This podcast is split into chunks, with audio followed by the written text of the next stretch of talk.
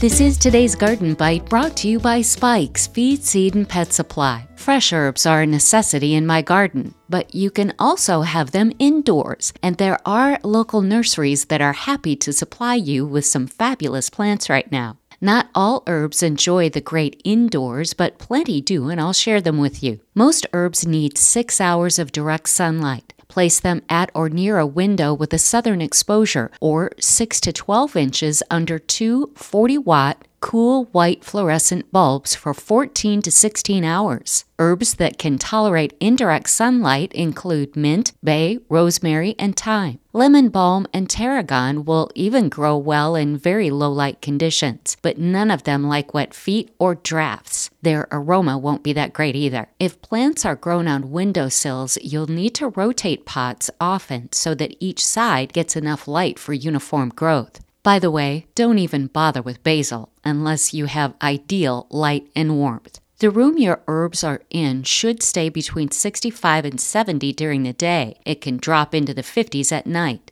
Parsley, winter savory, scented geraniums, oregano, and bay are definitely doable indoors. Your pots should be breathable. Terracotta works really well. I have all this information on gardenbite.com. Fertilize herbs with a low dose of water soluble fertilizer every two weeks. More is not better. Go to my website, get the information, and find out what to do if you see insects on your herbs. From pets to poultry, horses to turf, wildlife to livestock, you can be sure Spikes and Hool's Feed, Seed, and Pet Supply has it. Blending their own feeds, sourced locally, you know you're getting superior quality. Six locations and shipping available. Go to spikesfeed.com. That's today's Garden Bite. I'm Terry Knight.